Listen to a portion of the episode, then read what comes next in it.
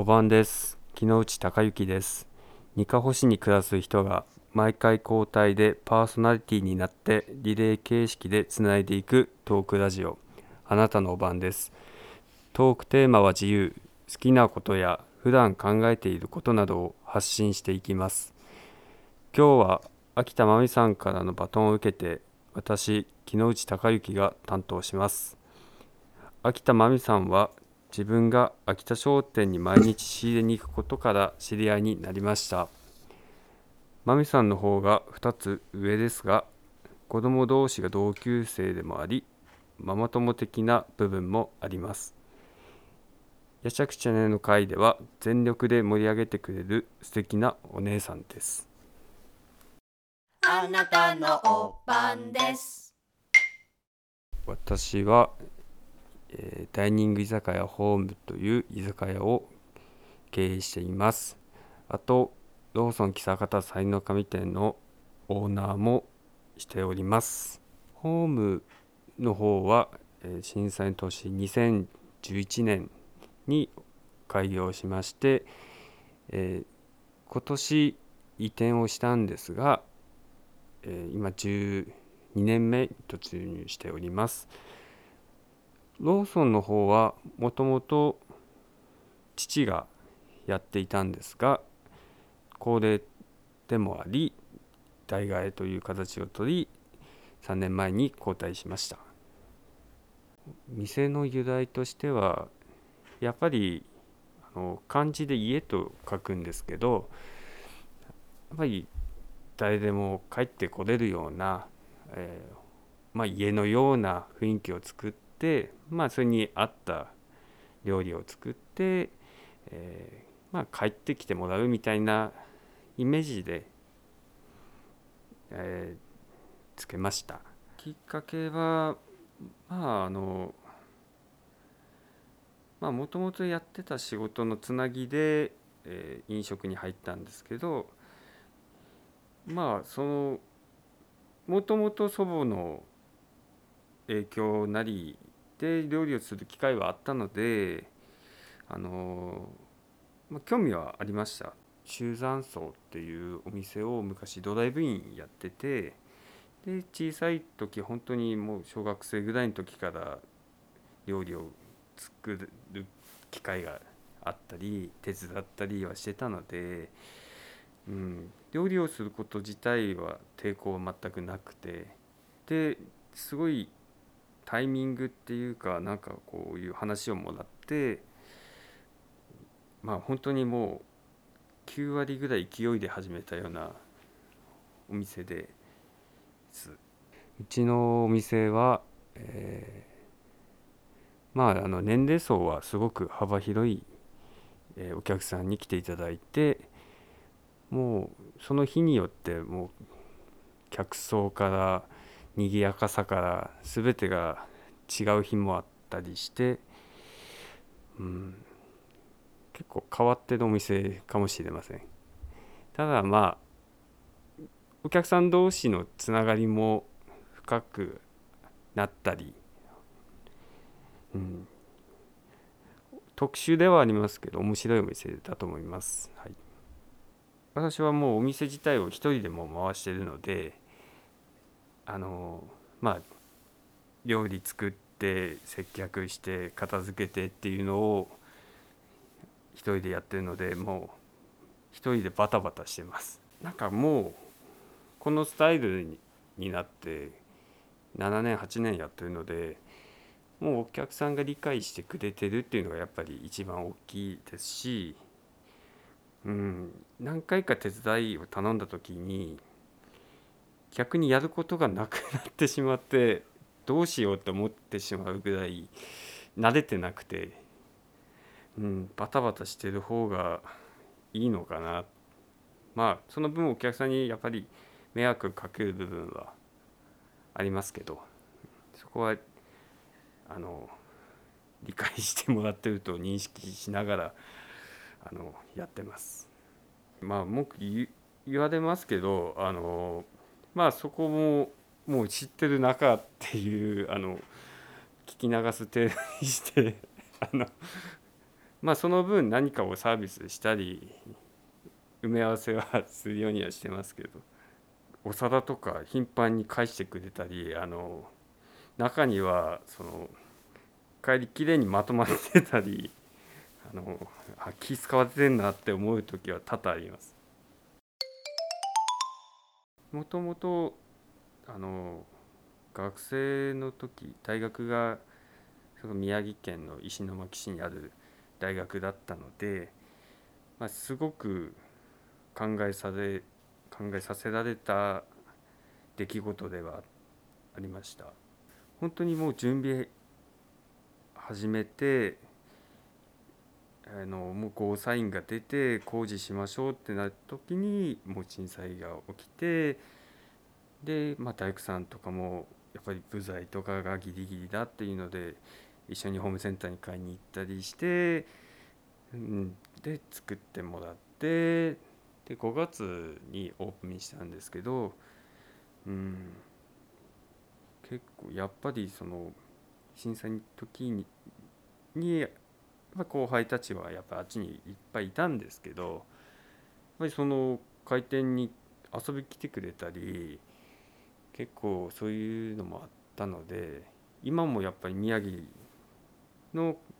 宮城というか石巻を中心に知り合いもいっぱいいますしうん、いろんな意味での交流はやってます。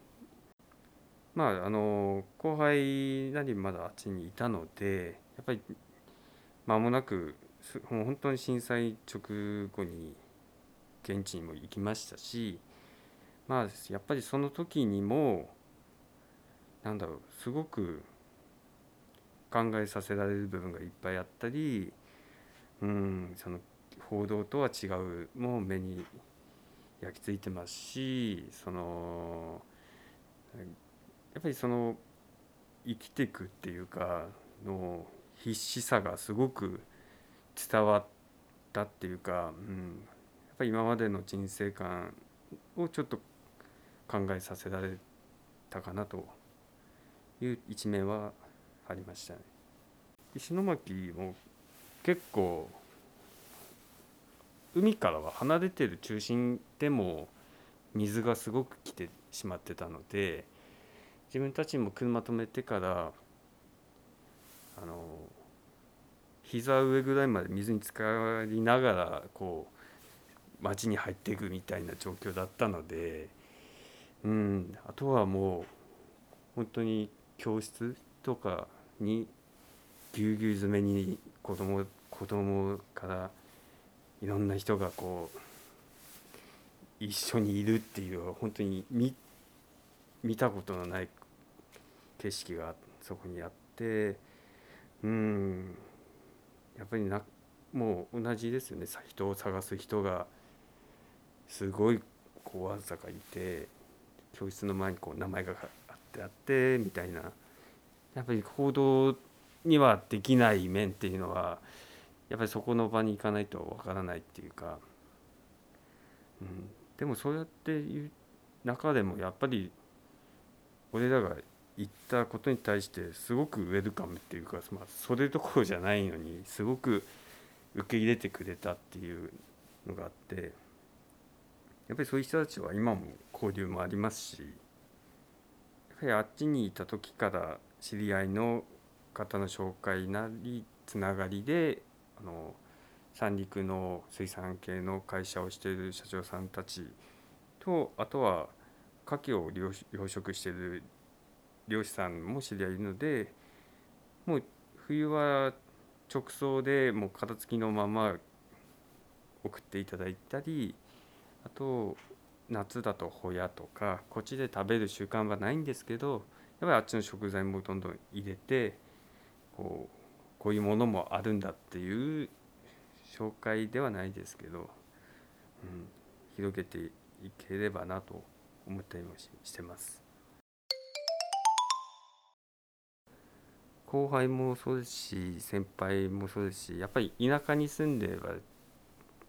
付き合いつながりがすごく多くて、うん、やっぱりこう自分の場合はやっぱりお客さんの知り合いとかあとはまあ子供同士のつながりとかいろんなつながりがやっぱりあるのでうん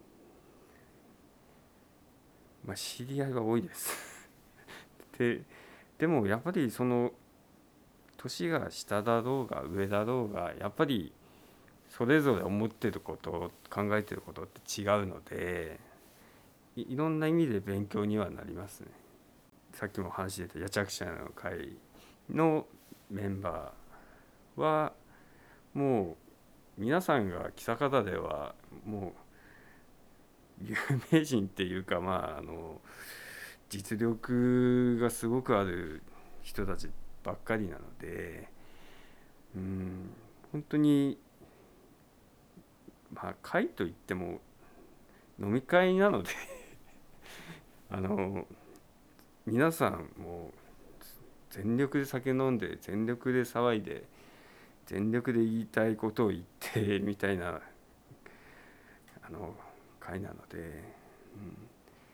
うん、もう面白いです。やっぱりその、ま、急に真面目な話になったりとかもしますしやっぱり魚一匹の種類に対して俺はこうする俺はこうするこう料理したらいいとかってやっぱり言い合ったりうん勉強にももちろんなりますし、うん、でもまあいくら真面目な話しても次の日に記憶残ってる人がほとんどいないっていうのがあの面白いとこで。あのはい。いい意味で記憶に残らない方がいいのかなって思うとこもあります。久方の飲食店ってあのすごくレベルの高いお店が多くて。でまあ実力も知名度もやっぱりあるお店が多いんですけどやっぱりその年齢的なとこにつながってしまって皆さん高齢になってきてる。で私が始めた時にもちろん最年少で始めたんですけどまあ今も何も変わらず最年少のまま この10年過ごしてきてるので、うん、どんどんやっぱり若い世代に木佐方の、まあ、飲食を盛り上げてほしいなっていうと思いはやっぱりあります。やっぱり活性化とか、うん、が欲しいですね。まああのでもお客さんが一番元気なのはやっぱり年齢が高い人の方が元気なのでそういう意味では逆に刺激はすごくもらってます。はい、若い世代がおとなしくお酒飲んでる隣でもうすごい言い合いになってたり熱く酒飲みしてるのを見ればこっちの方いいなってやっぱり思います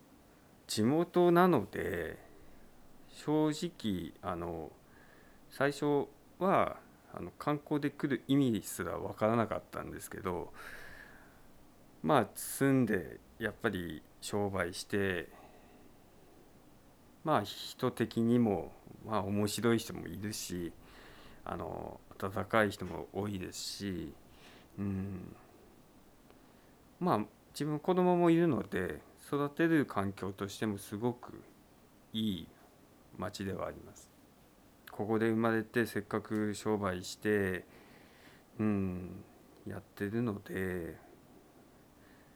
うん、やっぱりどんどん、まあ、飲食もそうですし、まあ、それ以外のとこ